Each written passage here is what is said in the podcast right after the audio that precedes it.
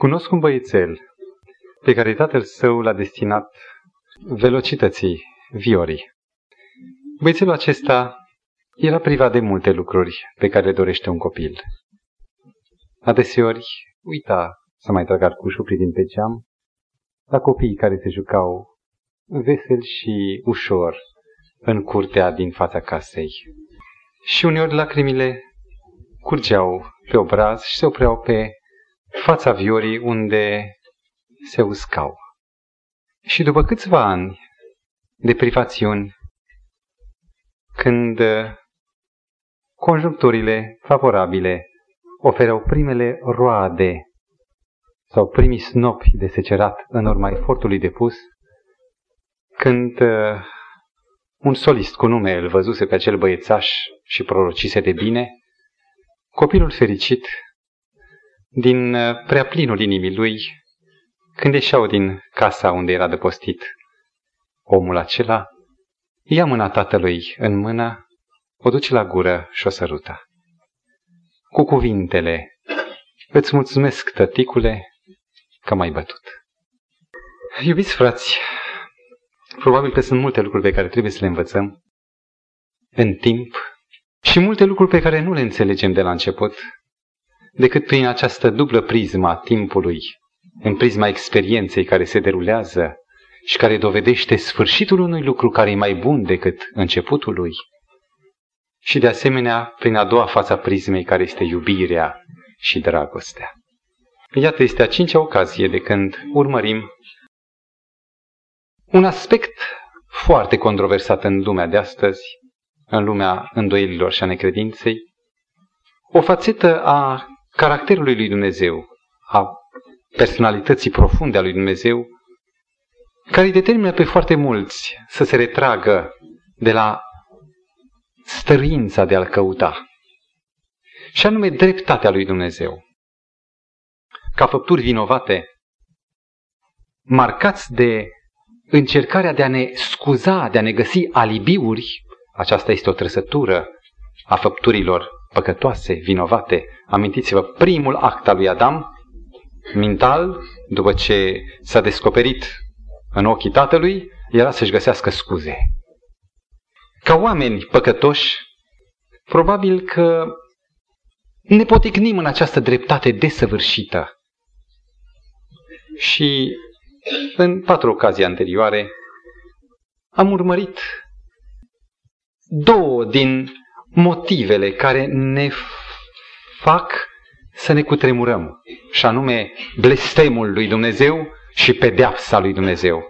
Sună teribil, chiar cuvântul blestem și mai ales în gura lui Dumnezeu sau ca o săgeată în mâna lui Dumnezeu e ceva cumplit. Sau pedeapsa, cum putem să scăpăm de o pedeapsă divină. Și mulțumim lui Dumnezeu că experiențele de până acum, a celor patru seri pe care le-am urmărit, ne-au condus să înțelegem că ceea ce de fapt este așa zisul blestem sau pedeapsă, nu-i cu niciun chip blestem și nici pedeapsa nu-i pedeapsă.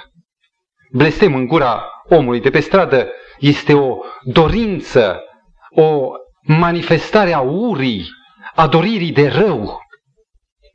În timp ce blestemul, așa cum l-am înțeles din Scriptură, nu este decât o expresie a precogniției, a precunoașterii lui Dumnezeu, o prevestire pentru omul păcătos, ca un ultim gest, ca o ultimă încercare de a-l opri prin a-i spune dinainte urmările, te vei nenoroci. Parantetic, în ebraică, forma verbală a conjunctivului să fii este identică cu forma viitorului simplu, vei fi. Și cei care au tradus Scriptura, chiar și aceasta, în unele locuri o traduc excepțional, în altele sunt tributari unei concepții omenești, în care blestemul, mai ales la Dumnezeu, e îngăduit, că Dumnezeu este tot puternic și are drept să blesteme. Ori nu e așa. Dacă vom înlocui peste tot unde scrie să cu vei fi, vom înțelege mai exact sensul blestemului. Și ca recapitulare să parcurgem un fragment neprezentat, care ar fi trebuit să-l prezentăm data trecută, dar nu ne-a lăsat timpul, și anume din Geneza 9 cu 25, ca o ilustrare a ceea ce s-a spus despre blestem, și anume, este o situație pe care o cunosc cei ce citesc Biblia, Noe, omul lui Dumnezeu neprihănit, care până la data aceea n-a cunoscut fermentul alcoolic, în clipa în care bea rodul viței, nebănuind puterea amețitoare a alcoolului, se îmbată. În cortul lui, în beție, neștiind ce face, se dezvelește, își lasă trupul să fie văzut neacoperit. Și un fiu, anume Ham, în clipa în care intră în cort, îl vede dezvelit și găsește un foarte legitim, spunem noi, firește, păcătos, motiv de umor. Ia vedeți-l pe tata cum e, parcă e nu știu cum. Iar ceilalți doi frați ai lui, șocați de această scenă, se întorc cu spatele, intră în cort și îl acoperă din respect și dragoste. Când noi se trezește și află ce a făcut fiul său, ține cont, ține minte. Și la un moment dat, când probabil Duhul lui Dumnezeu le-a în stăpânire, prezice fiecăruia un destin. Versetul 25. Și a zis Noe, blestemat să fie Canaan. Canaan era fiul lui Ham, deci nepotul lui Noe. Blestemat să fie Canaan, să fie robul robilor fraților lui. Dumnezeu să lărgească corturile, stăpâni, locurile stăpânite de Iafet. Binecuvântat să fie Domnul Dumnezeului Se. Pe drept cuvânt, oamenii se întreabă cum adică pentru un simplu gest de nereverență, Dumnezeu să pună în gura lui noi un blestem la adresa fiului celui vinovat? Unde-i dreptatea divină? Spun cei grăbiți, cu concluziile prejudecate. Pentru noi este ușor să înțelegem că în loc de să fii, să fie, ar, ar trebui să citim va fi. Iar motivul pentru care Noe vorbește despre Canaan, fiul celui ce a făcut bucata, celui ce a făcut neobrăzarea, în loc să vorbească chiar de cel vinovat, este în mod simplu o prevestire, o prezicere a unui efect care va detona negreșit datorită cauzei rele a tatălui său Ham. E o lege și părinții o cunosc. Și copiii, când ajung mari, își dau seama. Greșelile părinților detonează mărit însutit în copii. Iar ceea ce vestește acum Noe, citesc un fragment din inspirata carte Patriarh și Profeți, profeția lui Noe nu era o vestire despotică a mâniei. Ea nu hotărea caracterul și soarta fiilor săi, dar ea dezvăluia care va fi rezultatul drumului de viață pe care îl alesese fiecare. Ce este blestemul? Este un ultim gest prin care Dumnezeu încearcă să avizeze pe om de urmările de neîmpiedicat în cazul în care nu se întoarce de la drumul său cel rău. Am încheiat o primă prezentare recapitulativă, blestemul, dar ce e pedeapsa? Și dacă am vorbit tot recapitulativ, am apelat la a doua imagine care n-am avut timp să o dezbatem data trecută, din capitolul 11 din Geneza, turnul Babel. Corabia rămăsese înțepenită în piscurile Araratului. Noe și fiii lui și apoi progeniturile lor populaseră coastele cele mai înalte, coborâseră ceva mai jos pe un platou uh, generos în iarbă, în pomi. Cuvântul ne spune în versetul 2 mulțimea de sus de pe Ararat s-a pogorât în câmpie, s-a risipit în câmpie. Ne sugerează aici un conflict. Același conflict între tatăl și fiul său Ham, tatăl Noe, între bunicul și nepotul Canaan, conflictul dintre închinătorii lui Dumnezeu și adoratorii puterii umane, spuneam data trecută, umanismului nebiblic. Acesta e umanismul nebiblic, în care omul idolatrizat privit ca valoare, ca criteriu final, este măsura tuturor lucrurilor. El e binele și răul. Conflictul lărgindu-se, o generație de răzvrătiți se hotărăsc să plece de la Noe. Noi am mai trăit încă 350 de ani după potop, iar Sem încă 500 de ani. Deci evenimentele s-au petrecut în timpul vieții lor.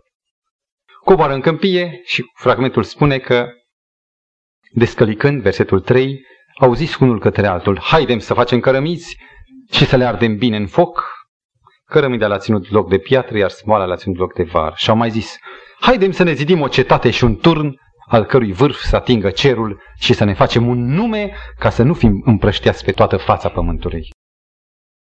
Ce prezintă istoria post-diluviană? Iarăși o cetate. Exact istoria lui Cain repetată. Cain e primul ziditor de cetăți, iar aceștia iarăși o cetate. Iarăși manufactură, industrie, din latinescul lucrarea mâinilor, manufactură. Fac piatră, construiesc, planifică. Iarăși un edificiu și în mod special aici apare un turn până la cer, care să atingă cerul, care este pe de o parte un semn exprimat, deschis al neîncrederii în Dumnezeu care a spus că nu va mai da potop. Și dacă va mai da, noi tot vom avea un adăpost. Și în al doilea sens este un atac direct să atingă cerul, să fim față în față cu el și să ne răfuim.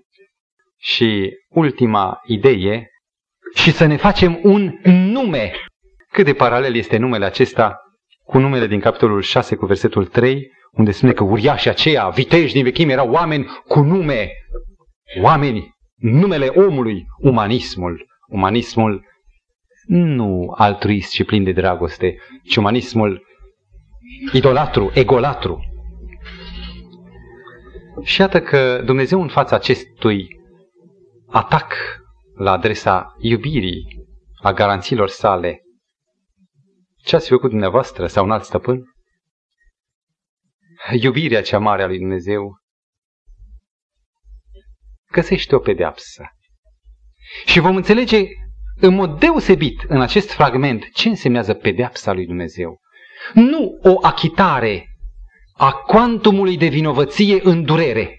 Atât ai greșit, atât îți dau contravaloarea vinei tale. Cine încearcă să gândească așa, anulează jertfa lui Hristos. Domnul nostru Isus a luat toată plata păcatelor oamenilor. El a ispășit tot. El a consumat tot cuantumul de vină al omului. Ceea ce rămâne pedeapsă din partea lui Dumnezeu pentru om, pentru omul păcătos, este doar o măsură educativă, fie individuală, fie colectivă, prin care se încearcă salvarea mai întâi a individului și dacă nu se poate măcar a majorității, a colectivității prin stingerea din viața individului. Și care este pedeapsa pe care o administrează Dumnezeu la Babel? Le încurcă limbile, îi împrăștie pe toată suprafața pământului. Într-adevăr, este unul din elementele dureroase ale faptului că nu ne putem exprima universal. Într-o anumită împrejurare, descoperindu-mi un frate de sânge, de sângele Domnului Hristos, frate de sânge, de altă limbă ca mine, ne-am sâns mâinile, ne-am sărutat și cum să-i spui? Bucuria ta, cum să-i spui? Arăți spre neputință, dai din numeri, strângi din nou și pleci trist. Este într-adevăr o durere, este un handicap al neamului omenesc. Și această pedeapsă nu e decât un gest al iubirii lui Dumnezeu, care împiedică să-și pună planurile în acțiune, în finalizare, ca nu cumva să fie determinat din nou să ia o măsură generală de nimicirea unui neam omenesc. Și a spus, mai bine un rău mai mic, o măsură salvatoare. Ce face Dumnezeu? Proverbul latin spunea, divide et impera. Ori Dumnezeu divide, dar nu ca să impera, nu să stăpânească, ci ca să salveze. Împarte pentru salvare. Ce este pedeapsa? Mi-am de o, un vers dintr-o cântare, pedeapsa lui e dar bogat. Probabil trebuie timp și trebuie să ne căutăm prisma dragostei ca să înțelegem cât de bun e Dumnezeu și să căutăm mâna Lui ca să-i o sărutăm. Stimați frați, după o introducere destul de lungă, am dori să ne referim în seara aceasta la o altă problemă legată de dreptatea lui Dumnezeu. Până acum ne-am întrebat de ce pedepsește Dumnezeu și ne intriga pedeapsa. Și din gura celor oameni care au zis de ce pedepsește Dumnezeu dacă El e iubire, oameni pe care îi cunosc de mult. Din aceleași guri am auzit exact inversul, și anume, de ce nu pedepsește Dumnezeu? Dacă Dumnezeu e drept, de ce nu pedepsește Dumnezeu? Să știți că nu numai oamenii păcătoși se întreabă. S-ar putea și oamenii de bine care respectă, cred în Dumnezeu, dar în mod legitim, atunci când dreptatea este frântă, atunci când glasul celui chinuit strigă și nu răspunde focul din cer ca să nimicească o răutate, se întreabă cel neprihănit, cum apare în Iov, de ce nu pedepsește Dumnezeu? De ce cel rău se lăfăiește, spune psalmistul, psalmul 73, în timp ce eu, care îmi spăl mâinile în nevinovăție, sunt lovit, sunt chinuit, pedeapsa benefică, pedeapsa părintelui care vrea să le duce, dar nu înțelege. Și ce da de ce? De ce nu pedepsește Dumnezeu? Este remarcabil faptul că aceeași gură rostește ambele învinuiri. De ce pedepsește? Și după un timp, de ce nu pedepsește? Și în mod normal, dacă judecăm atent, ni s-ar părea că acestea două ar trebui să se anuleze, să se anihileze reciproc, pentru că sunt două pretenții contradictorii. La o cercetare mai profundă vom descoperi că ele nu se anulează deloc, nu se anihilează cu nimic, pentru că sunt două întrebări care se adresează nu aceluiași domeniu, ci se aplică în două domenii diferite. Aceste domenii au un hotar sigur la mijloc și de aceea ele și au acțiune independentă. Care este hotarul și domeniile? Ei bine, hotarul care face macaz între cele două întrebări este eul, egoismul. Pentru mine, pentru sine, omul totdeauna pretinde și cere milă. El găsește foarte multe circunstanțe atenuante, multe scuze pentru altul. Acest eu care cere milă este foarte just, foarte drept și cere imediat aplicarea justiției divine. Pentru mine milă, pentru altul justiție. O altă remarcă la aceste două întrebări, de ce pedepsește sau de ce nu pedepsește? O altă remarcă. Observați că cei care învinuiesc pe Dumnezeu de pedeapsă și de nepedeapsă nu afirmă că Dumnezeu nu are milă. În întrebarea de ce nu pedepsește, tocmai asta afirmă, că are prea multă milă. Nici nu afirmă că Dumnezeu nu e prompt în acțiunile sale punitive, că nu pedepsește. Pentru că, din potrivă, îi zic, de ce pedepsește? E prompt. Vă rog, remarcați. Nu acuză pe Dumnezeu de lipsă de milă sau de lipsă de dreptate ci de faptul că aplică mila și aplică dreptatea pe care o recunosc la Dumnezeu după alte judecăți decât ale lor. Aici este singura acuzație. Eu ziceam că. Și tu de ce faci așa, Doamne? Drept era așa și așa. Și Dumnezeu procedează cu milă și dreptate, diferențiat, altfel decât judecata noastră. Aici este punctul de poticnire. E și normal să existe două judecăți, două unghiuri de vedere, datorită deosebirii care există între El, Dumnezeu, și mine, păcătosul. Gândiți-vă numai la trei aspecte de diferență, de deosebire fundamentală. Deosebire de natură. Dumnezeu are altă natură decât am eu. Natura lui Dumnezeu este dragoste. În timp ce natura mea, pervertită de păcat, se numește egoism. Este asemănătoare cu iubirea decât că întoarsă în mod pervertitor spre mine. Eu mă iubesc pe mine, iubirea e făcută ca să emane către altul, în timp ce perversiunea o întoarce către sine. Al doilea criteriu de deosebire între Dumnezeu și mine, între judecata lui și judecata mea, este diferența de scop. Care este scopul lui Dumnezeu?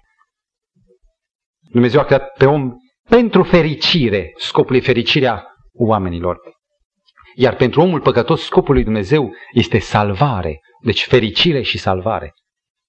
În timp ce scopul meu e atât de diferit. Poate fi rezumat într-un singur cuvânt. Confortul meu personal, propriu, care trebuie să fie permanent sporit. Acesta este scopul tuturor alergăturilor oamenilor. un bagaj în plus pentru a-mi lărgi confortul. Și un al treilea element de deosebire între Dumnezeu și om, care determină și judecăți diferite, și e foarte normal să fie diferit, este un orizont de cunoaștere diferit. Ce cunosc eu? Eu cunosc parțial pe fratele meu sau pe vrăjmașul meu. Cunosc superficial, doar fragmente și doar ceea ce iese, nu și intențiile. Și nu cunosc ceea ce e mai important, potențialul de salvare, potențialul de mântuire a acelui om. În timp ce Dumnezeu cunoaște totul, nu fragmente, cunoaște profund, nu numai faptele, ci și intențiile, și cunoaște potențialul de mântuire. Aș vrea să dau un mic exemplu în această privință. Ca o justificare de ce Dumnezeu folosește dreptatea și mila după alte criterii decât le-aș folosi eu. Un om, să zic, de bine și bine intenționat. Domnul Hristos a avut de făcut o lucrare pe pământ. După 30 de ani, după ce este uns la Iordan de Duhul Sfânt, pornește. După un aparent succes, încep piedicile. Eu aș fi făcut totul să înlătur aceste piedici. Și dacă aș fi fost Domnul Hristos, credeți-mă că aș fi avut putere. Aș fi știut ce anume să dezamorsez, ce să mă zilesc și aș fi rămas cu un popor care să aleagă cât mai spre pozitiv. Și în timp ce Domnul Hristos vestea împărăția și ucenicii spuneau, iată, acesta e Mesia, o mână de opoziționiști lucrau contra. Nu mă refer nici la preoți, nici la farisei. Erau unii care pretindeau personal că sunt ei Mesia. Unul dintre ei a zis public, eu sunt fiul tatălui. Tatăl și fiul. Și supranumele care îl purta era Barraba, adică Bar, fiul, Abba, tatălui. Barraba, eu sunt fiul tatălui.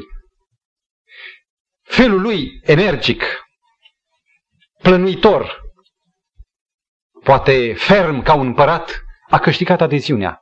Avea și doi locotenenți, doi ucenici, care erau foarte atașați de el și aceștia făceau și mai mult caz de faptul că au între ei pe Mesia Baraba, pe fiul tatălui. Și poporul, cred și eu că privind la unul, privind la altul, era în derută. Le plăcea oamenilor de Isus, dar tare corespunde ambițiilor lor acest Mesia Baraba. Și în timp ce Mântuitorul predică Evanghelia pe munte sau în alte părți, intuiesc că locotenenții și ceilalți trimit emisari și încearcă să spună ce, uite-l, împăciuitor cu romanii, nu insurgent. Și poporul era cu inima tăiată. Respingerea lui Isus se datorează și faptului că avea o altă opțiune. Pe cine alegeți? Pe Isus? Pe Mesia Isus sau pe Mesia Baraba? Și poporul cugetând, după trei ani și jumătate de așteptări neîmplinite, au spus, îl vrem pe Baraba. Dacă aș fi fost eu, aș fi luat măsuri din timp și l-aș fi anihilat și pe Baraba și pe locotenenții lui. Aș fi găsit prilej sau modalități și Domnul Hristos nu o face. Banca acceptă să fie pus pe cruce pentru un element unic care motivează toată îngăduința și purtarea lui, care, în timp ce i-a târnat în agonie, să-i rostească unuia din locotenenții lui Baraba, tâlhar crucificat împreună cu el, mântuirea. Merita toată această măsură pentru salvarea unuia. Ce înseamnă să cunoști potențialul de salvare a unui om? De ce nu pedepsește Dumnezeu? Și dacă Dumnezeu ne ajută să ne concentrăm, aș dori să prezint patru întrebări pe care, nu de mult, niște tineri intelectuali au dorit să mi le pună mie, vădit cu un aer de siguranță pe ei. De exemplu, întrebarea întâi. De ce n-a omorât pe Lucifer de îndată ce a păcătuit? E logic? N-a răsunat și în inima dumneavoastră, în mintea, în tribunalul dumneavoastră această întrebare? Și a spus, așa e. Ce bine ar fi fost dacă. Întrebarea a doua. De ce Dumnezeu care cunoștea viitorul și ce turnură va lua alegerea omului? De ce a mai creat pe Adam și Eva? De ce n-a sărit la următoarea planetă? Întrebarea aceasta e valabilă nu numai în dreptul omenirii, și în dreptul lui Lucifer, am putea să zicem, de ce Dumnezeu care cunoștea că Lucifer va lua această turnură, de ce l-a mai creat pe Lucifer? Putea să treacă la următorul înger. Sunt întrebările absolut identice decât că numele diferă. A treia întrebare. De ce Dumnezeu, dacă a fost bun și drept, a mai pus în fața lui Adam și Evei un pom al cunoașterii binelui și a răului? Mai ales că el știa ce turnură va lua decizia lui Adam. Și știa că era poate un neîncercat, un copil. De ce, știind că va decădea, a mai plantat și acest pom în mijlocul grădinii? A patra întrebare, nu știu dacă vom avea timp, Dumnezeu să ne ajute. De ce ne-a înlocuit? Întrebările acestea sunt culese, vă rog, nu sunt formate în mintea mea.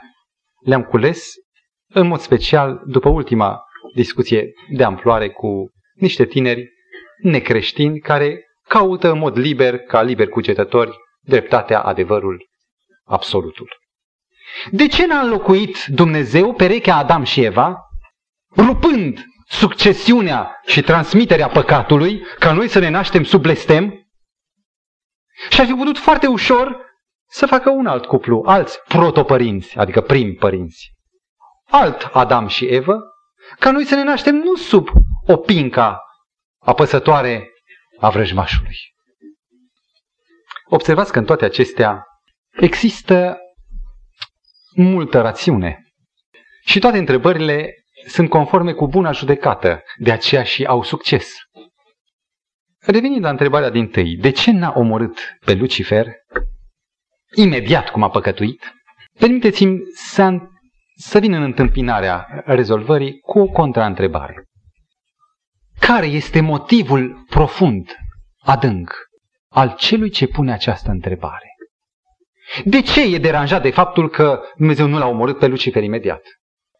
De ce ridică el cu durere această întrebare? Foarte simplu o să spuneți. Pentru că din unghiul de vedere al omului, al lui, îi merge rău din cauza macazului neschimbat la timp de Dumnezeu, zice el. Din punctul, din unghiul său personal de vedere, din punctul egoist de vedere, e rău că a fost lăsat Lucifer. Și dacă am înțeles aceasta, poate că am descoperit un numitor comun a tuturor întrebărilor. Toate întrebările care se pun cu acest colorit au ca motivație starea lor de bine, confortul lor. Nu e așa că era mai bine pentru noi, subliniez pentru noi, noi, dacă Dumnezeu l-ar fi nimicit imediat pe Lucifer. Punctul de referință, criteriul după care judex este eu. Toate aceste întrebări au un substrat egoist. Apreciați încă un lucru la această întrebare. Siguranța justeței întrebării mele. Sunt atât de sigur când pun întrebarea că cum judec eu este just, încât îl chem la bară pe însuși Dumnezeu. Este o trăsătură specifică omului semidoct sau sfertidoct, cum vreți să-l luați, sau foarte puțin doct, adică cu puțină cunoaștere, cu puțin orizont, să fie sigur pe sine. Totdeauna avansarea în procesul cunoașterii, câștigarea de noi orizonturi, aduce o limită a nesiguranței de bun simț. Nu mai sunt atât de sigur, îmi dau seama că sunt mult mai multe aspecte pe care eu nu le prind pe toate. Să judecăm acum încă un aspect al acestei întrebări. Omul când pune întrebarea în felul acesta, reduce totul în mod simplist la el. Și judecata aceasta suferă de simplism. Punem o întrebare cu privire la lucruri care nu s-au întâmplat sub ochii noștri. Noi nu existam când ele se petreceau. Suntem foarte siguri pe noi fără să știm cum au fost lucrurile, cum a urmat, care a fost conjunctura. Și dacă dorim să înțelegem bine lucrurile, să trecem de la simplism la o judecată complexă. Negreșit și dumneavoastră și eu am fi nimicit pe diavolul cu un singur fulger în clipa păcătuirii lui. Dar imaginați-vă efectul al doilea. Noi nu ne gândim decât la efecte imediate, nu la efectele îndepărtate. De aceea ne permitem anumite luxuri sau licențe de la ceea ce știm noi că e drept, gândind că nu îmi face rău. Și mai târziu mă lovește cancerul pulmonar sau altele efecte ale unei, unor licențe care le facem la ceea ce știm noi că e bine. A doua zi, după nimicirea lui Lucifer, ar fi venit înger înaintea lui Dumnezeu și ar fi întrebat, Doamne, unde e Lucifer? Păi nu mai e. Cum nu mai e? L-am terminat. L-ai terminat? Adică cum? Uite așa l-am omorât pentru că a fost rău. Adică ce a făcut? Păi s-a răzvrătit. Da? Adică cum s-a răzvrătit? Noi nu știm nimic. Și în urma, să zicem, acestui dialog neîmplinit, explicații, para explicații și îngerii rămași cu un semn de întrebare. Nu cumva acest Dumnezeu e exact așa cum ne-a descris Lucifer, arbitrar și egoist, care dorește să-și țină puterea doar pentru sine și plecând de acolo să facă îngerii un pact de îndepărtare de Dumnezeu, ca nu cumva când îi va năzări lui Dumnezeu să-l trăznească pe altul dintre ei. Bunul Dumnezeu le are pe toate în atenție. Și din dragoste pentru îngeri, pentru lumile necăzute, pentru celelalte planete care au privit la aceste conflicte dramatice, din dragoste pentru tot universul, lasă să se deruleze, să se desfășoare toată necunoscuta păcatului. Păcatul era un intrus, un necunoscut. Nimeni nu știa ce e păcat. Ca să înțeleagă că atunci când va nimici pe Lucifer, de ce îl nimicește? Ori până atunci trebuie să vedem toată soneria derulându-se și sunând până când oamenii vor spune, Doamne, destul, stinge-o! Din fericire, Dumnezeu nu l-a omorât pe Lucifer. Și a rămas drept prin faptul că demonstrează răutatea prin propriile lucrări și strădani ale diavolului, dreptatea sa și iubirea sa prin faptul că păstrează încă lumea pentru salvarea celor care au fost implicați în păcat. A doua întrebare. Dacă Dumnezeu știa că omenirea va alege calea păcatului, de ce a mai creat pe om? Sau de ce a mai creat pe Lucifer? Deci, aceeași întrebare. Ca să înțelegem această întrebare, într-adevăr, de baraj, spunea cineva, aș vrea să dau o pildă, o ilustrație. Eu sunt șofer și cu mașina, seara plecând de aici, trebuie să trec printr-un loc, piața Victoriei, să zicem, unde de regulă există oameni de ordine și bine fac ca să supravegheze bunul mers al circulației. Seara, circulația e mică și știu de obicei ce se întâmplă, este unul mai în mijloc, celălalt în margine și când vine o mașină mai singuratică, cam cum e a mea, o cheamă la margine, control, acte și ceea ce se cuvine. Eu sunt în regulă. Întotdeauna am grijă să am borseta cu acte, să îmi ardă lămpile și totuși am emoție. Și mă gândesc din timp înainte de a ajunge în ultimul segment de drum de unde nu mai pot face la stânga sau la dreapta. N-ar fi bine să o iau pe colaterală, pe un drum mai prost. Ajung cu 5 minute mai târziu, dar netulburat. Nu mă deranjează faptul că mă oprește, m-aș și oprit odată. Dar pierd vreo 20 de minute, explicații, verificări, pneuri, roți, joc și altele.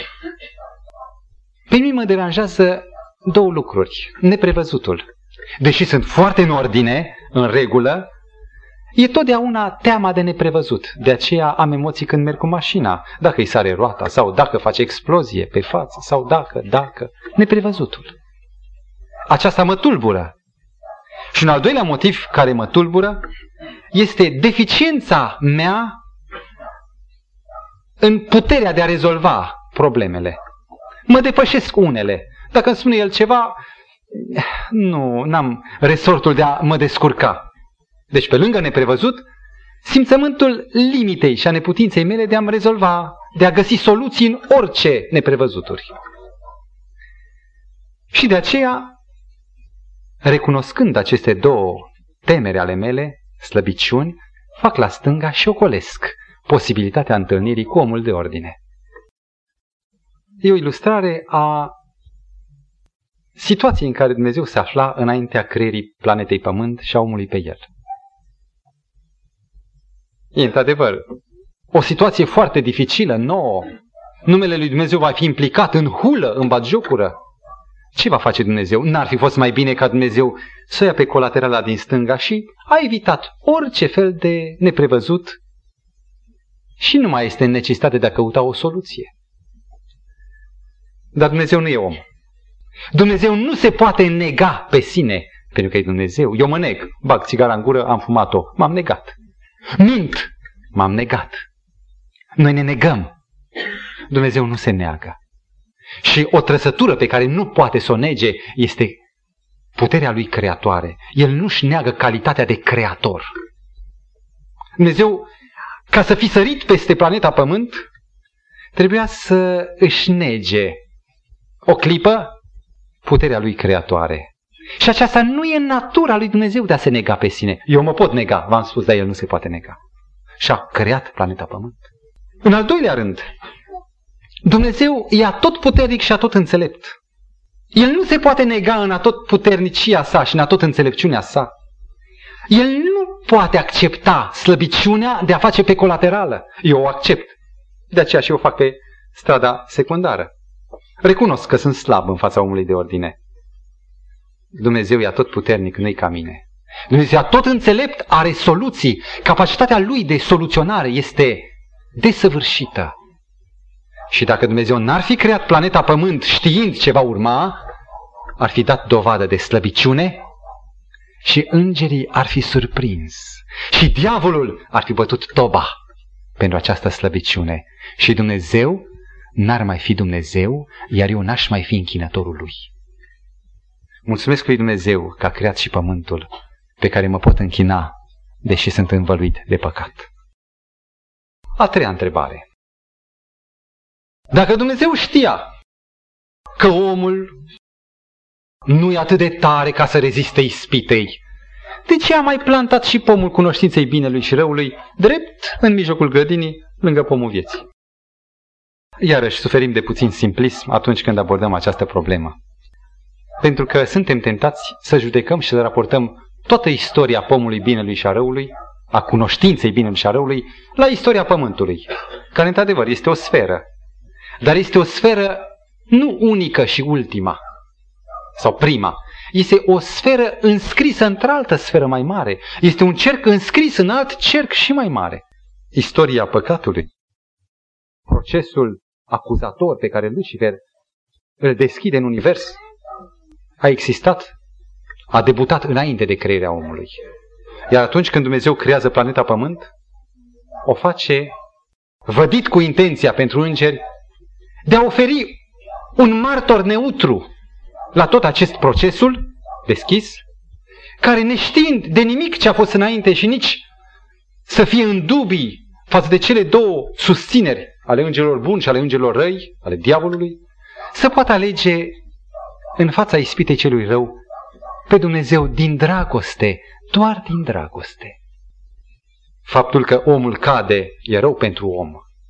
Dar actul păcătuirii omului are influență și semnificații, efecte cosmice, universale. A fost oare nevoie de pomul cunoașterii binelui și a răului, mă refer acum la cercul cel mare, pentru istoria Universului? Ce nevoie a avut Universul ca pe pământ, în fața omului, să fie un pom al cunoștinței binelui și a răului?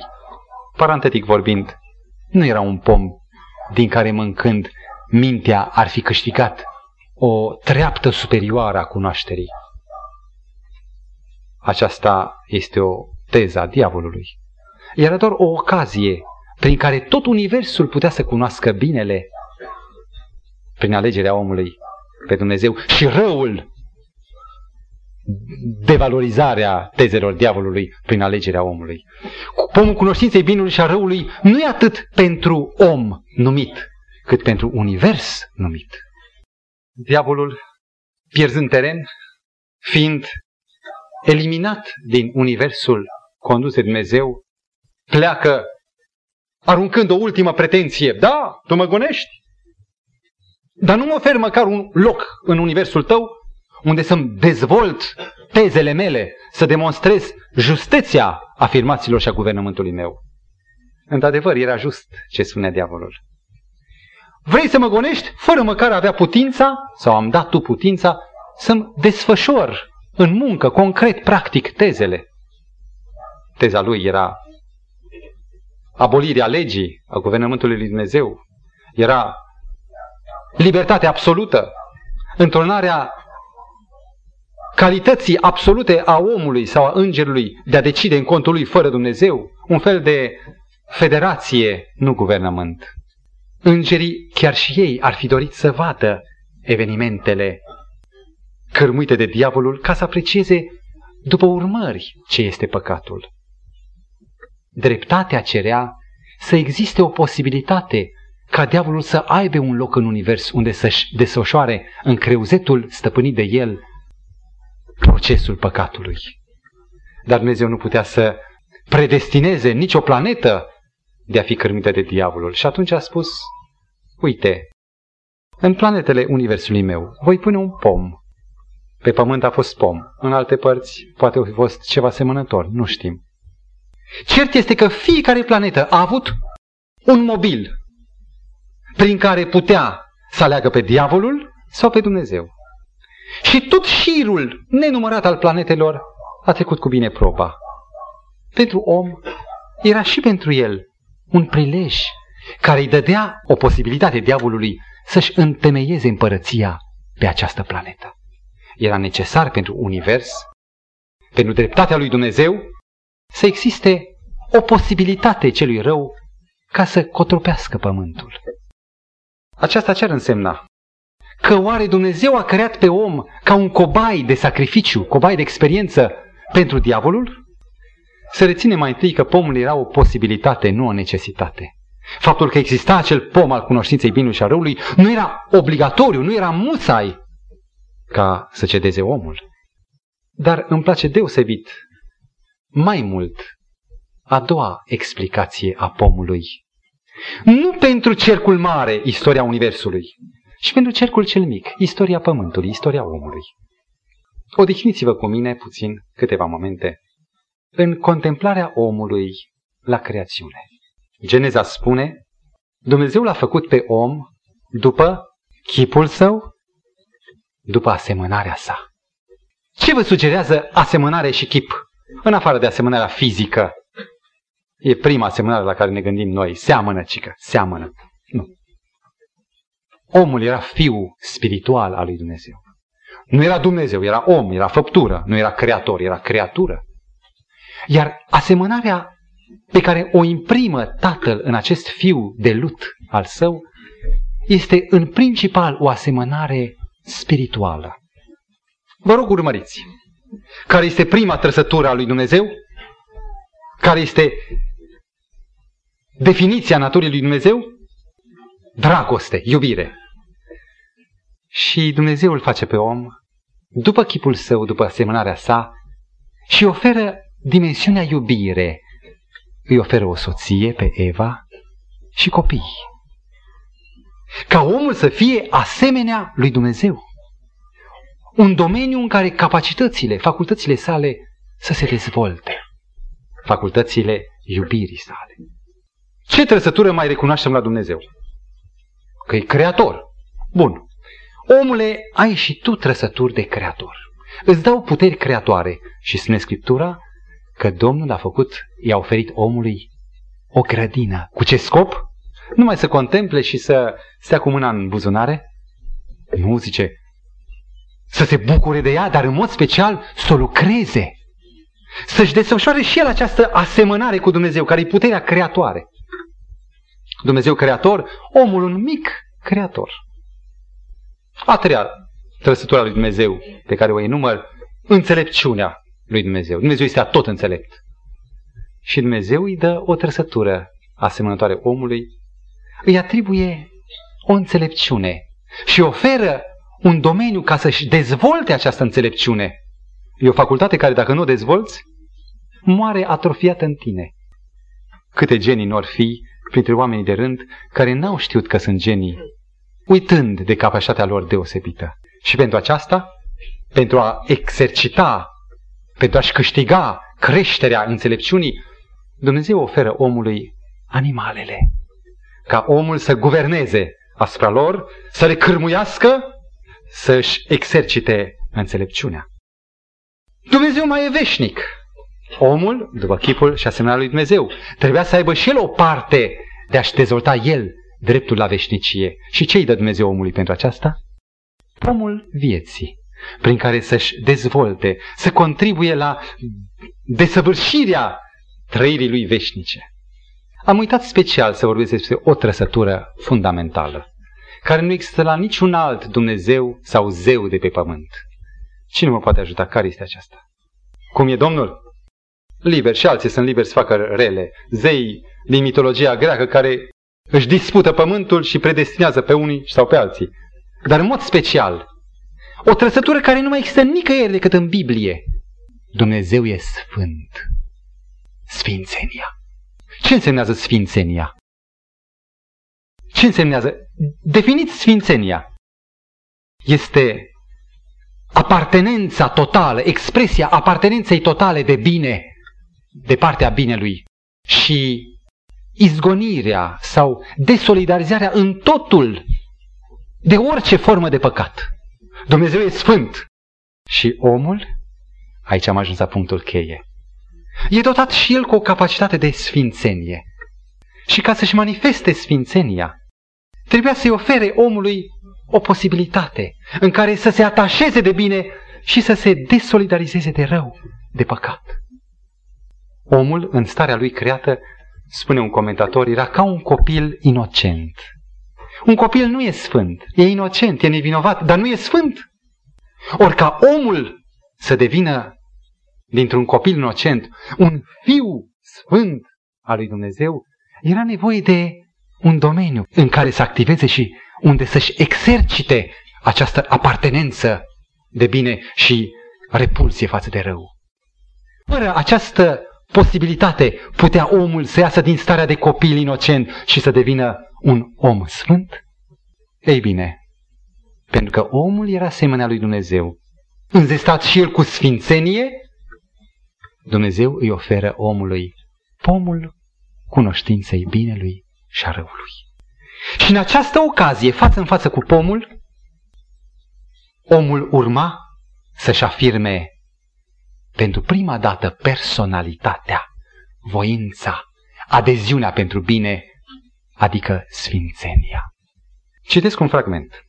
Omul nu putea fi făcut desăvârșit decât prin confruntarea cu ispita, prin manifesta alegere a binelui. Vă rog, reținem, pomul cunoștinței binelui și a răului nu este o prezență rea, negativă, ci o prezență neutră, care, prin exercitarea voinței omului, devenea monumentul sfințeniei, monumentul personalității pozitive. M-a câștigat o declarație a unui comentator care zice așa. Omul, înainte de contactul cu pomul cunoștinței binelui și a răului, era un copil inocent. Pentru el era doar posibilitatea, ghilimele, pot să nu păcătuiesc. În urma alegerii sale, acest pot să nu păcătuiesc devenea nu pot să păcătuiesc. Dintr-o posibilitate pot să nu, devenea o certitudine, o decizie, nu pot să păcătuiesc. Și aceasta este afirmarea sfințeniei. Din copil inocent, un fiu sfânt. Și acum vă întreb, era nevoie de pomul cunoștinței binului și a răului, nu numai pentru univers, ci și pentru omul în sine?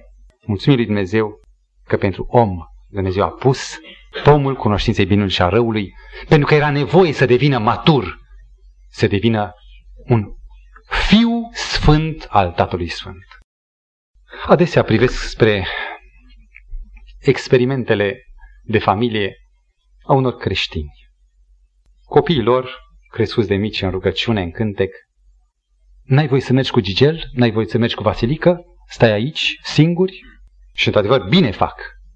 Dar vine vremea când copilul dorește să... Nu, nu te duc. Garduri, ziduri, turnuri de veghe și copilul crește ca o plantă în vază, în uh, ghiveci, dincolo de foaia de geam. Afară bate furtuna, afară suflă vântul și copilașul, adică floarea, crește albă, hibridă, fără clorofilă în ea, e plantă, n-a murit ca celelalte, dar niciodată nu va da rod. Domnul Hristos coboară nu doar pe pământ, ci în cel mai rău famat loc din Israel, Nazaretul. N-a fost voința lui. Acum nu trebuie să înțelegem că trebuie să-i trimitem pe copii cu derbedei, pe Maidan. N-a ales el, dar a fost trimis în locul cel mai puternic radioactiv al păcatului, în Nazaret. Și acolo s-a dezvoltat. Prin exersarea lui nu, nu vreau, nu pot. Prin exersarea sfințeniei sale în fața răului care abunda, să devină Fiul lui Dumnezeu. Aș dori, datorită crizei de timp, să trec în fugă prin ultima întrebare. De ce n-a înlocuit Dumnezeu pe Adam și Eva cu o altă protopereche, cu o altă primă pereche de părinți, ca noi să nu mai tragem necazul și păcatul după noi? Observați chiar și această întrebare fiind pătrunsă de spiritul comercial. Avantaj, dezavantaj. Așa judecă omul după criterii economice, dar nu după criteriile dragostei. De ce oare un părinte care își dă seama că copilul său e dopat cu rău, nu-l abandonează și nu spune stai, e atât de ușor să-ți faci altul. Sau atât de ușor să-ți înfiezi unul, mai ușor decât să îl câștigi. Renunți la el, de ce să mai pierd bani, timp cu el și așa n-are șanse? Cumpăr altul sau iau altul și l-am înlocuit. Îi pun același nume, îi dau aceleași hăinuțe, e copilul meu. Merge? De ce nu merge? Criteriile nu sunt comerciale la Dumnezeu. Nu sunt de avantaj și dezavantaj. Sunt criteriile dragostei. Și dragostea nu vrea, nu e mulțumită doar să aibă în locuință alți chiriași.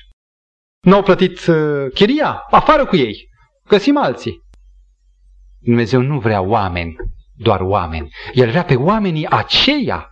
El îi vrea chiar pe cei care au greșit și însetează și îl doare inima pentru ei și va face totul, va da și pe fiul său, numai să-i câștige din nou. Pe strada unde locuiesc, sau în apropiere, pe niște străduțe, am văzut de vreo câteva ori o mamă de vreo 48-50 de ani, ducând de mână un copil handicapat, bolnav de idioție mongoloidă, care își trage cu greu picioarele și interesant că de fiecare dată văd această pereche, mamă și fiu, mi-amintesc de drama păcatului. Și mă uit cu câte credincioșie ține această femeie, ba chiar zâmbește, când poartă șchiopătând pe fiul ei după ea, nu se mai rușinează de ochii celor care o judecă. Criteriile nu sunt de comparație, sunt de dragoste. E fiul ei, e cum să-l lase.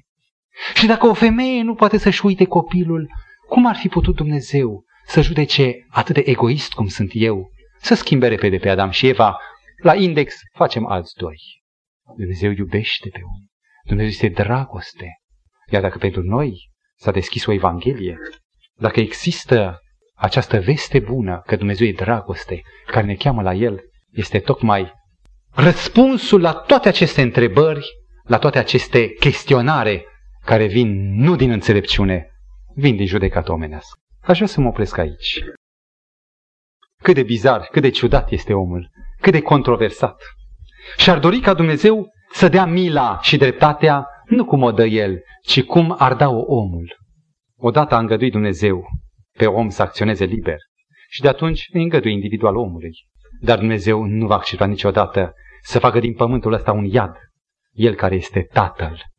Va pune în mișcare planul de mântuire și va spune, fiule, crede în mine, eu nu sunt ca tine, eu sunt Dumnezeu, nu te îndoi. Înainte de a trage o concluzie, încearcă de înțelege-mă. Eu sunt iubire. Vino la mine, privește Golgota și vei înțelege toate. Snăște Dumnezeu să schimbăm felul nostru firesc într-un fel spiritual, duhovnicesc, de a judeca lucrurile. Amin.